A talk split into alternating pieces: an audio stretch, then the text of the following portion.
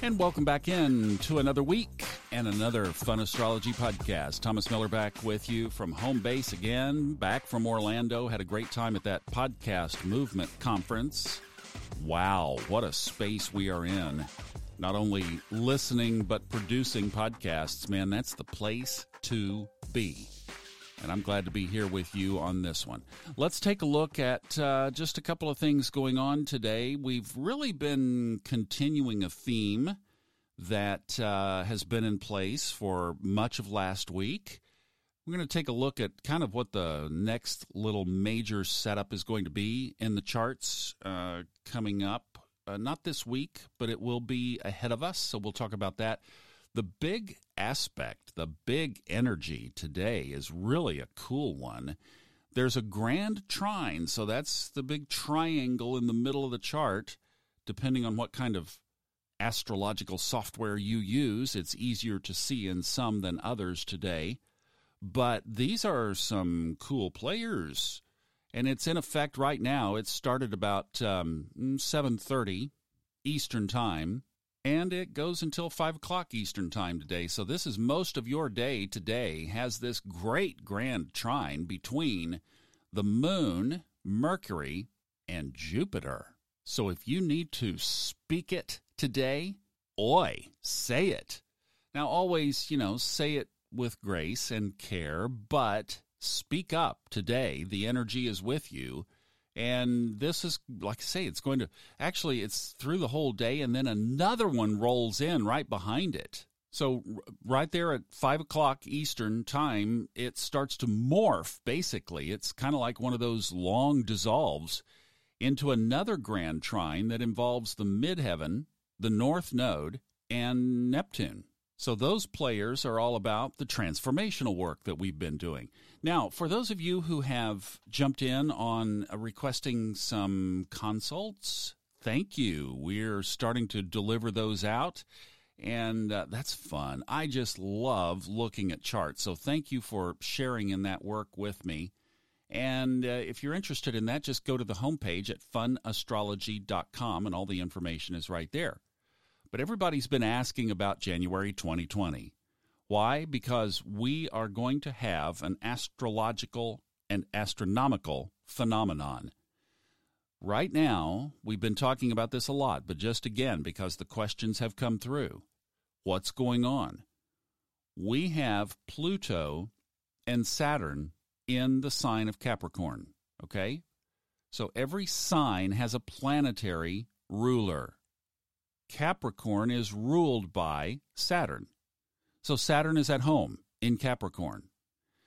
Saturn is all about our karma. It's about staying on the path. It's got a fatherly uh, aura to it. So think of a loving but strict father. That was my grandfather. I, I was never disciplined by him, but I heard stories from my mother. He went to the Naval Academy. Thank you for your service. But this was post depression time, and he needed to go to work to support his family. So he was always the frustrated admiral, according to my mom, and ruled the house accordingly. Okay? Kind of think of Saturn like that. It's not the way we discipline today. it's, it has that old fashioned strictness to it, but at the heart of it is love. Now, I think we come in bringing a lot of the karma with us from previous lives. So I think we kind of morph into things that are similar, and the chart holds that up in so many ways. Chart actually shows us kind of what our past was. But Saturn is in Capricorn with Pluto. Now, Pluto is kind of a one man construction crew, all right? If you get this little image of Pluto, then you get Pluto. All right? Let's say that we get a corner property up here that has a building on it that needs to be torn down because we are going to build and develop a newer building that is better, newer, modern, and serves the community better. So the Pluto demolition crew company comes in and they set the charges in the old building and they demo it. Usually those things happen on Sunday morning, right? When nobody's around, everybody drinking their coffee and watching the demo. Well, then the Pluto hauling off company comes in and they haul off all the debris. And then the Pluto Concrete Company comes in and lays the foundation for the new building, which the Pluto architectural firm has drawn the plans for. And then the Pluto Construction Company comes in and they have all kinds of Pluto contractors the Pluto electricians, the Pluto Steel Company, the Pluto wallpaper plaster people. You know, you get the idea that, yep, they even own the carpet shop. and we build a new building. Okay. That gives you an image of what Pluto is about. Tear it down, haul it off, build a new, better. And yeah, what hurts is when the demo happens, right? Because we were used to that old building, it was familiar.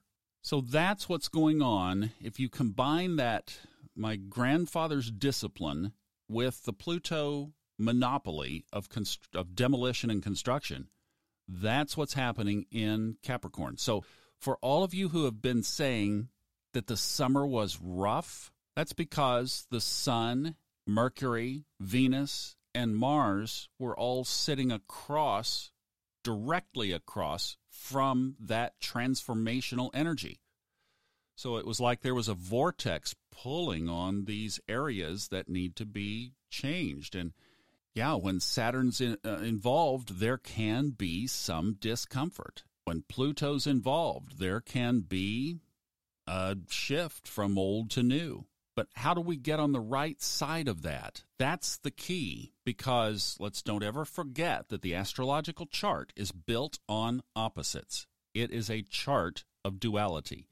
There is yin and yang.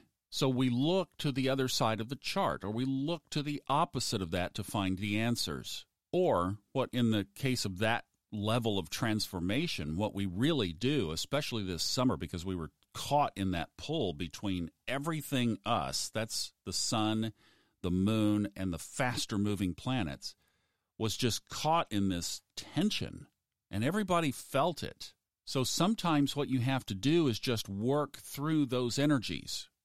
I've been suggesting to people to take a look at Kundalini Yoga if you're feeling such a thing. But what's special about this is we have not had that aspect. We have not had Pluto and Saturn in Capricorn coming together since the year 1517, and before that, the year 1284, because Pluto moves so slowly. And if you look at those periods of history, obviously one basically ushered in the Dark Ages. That was transformational. Another ended up ushering in the United States of America eventually, and the Reformation, because in 1517, actually in October of 1517, Martin Luther tacked his notes up onto the door of the church saying, We ain't taking this no more. So if you've ever been to a Presbyterian or a Baptist or a Methodist or an Episcopalian or a Lutheran church, anything that is not a Catholic church, that came from this alignment. So when we have that, like that second grand trine that comes in today with the North Node, the Midheaven, and Neptune, that just has intuition about our karmic path. And then the Midheaven is kind of interesting because that relates to our career. So there's some good energy around maybe some career insights today if you are pursuing that or thinking about that, that would come in around 5 o'clock Eastern. But enjoy that one with the moon and Mercury and Jupiter for the bulk of today and speak your truth. See, I just went long. That's what that Grand Trine is all about. I'll see you tomorrow. Have a great Monday.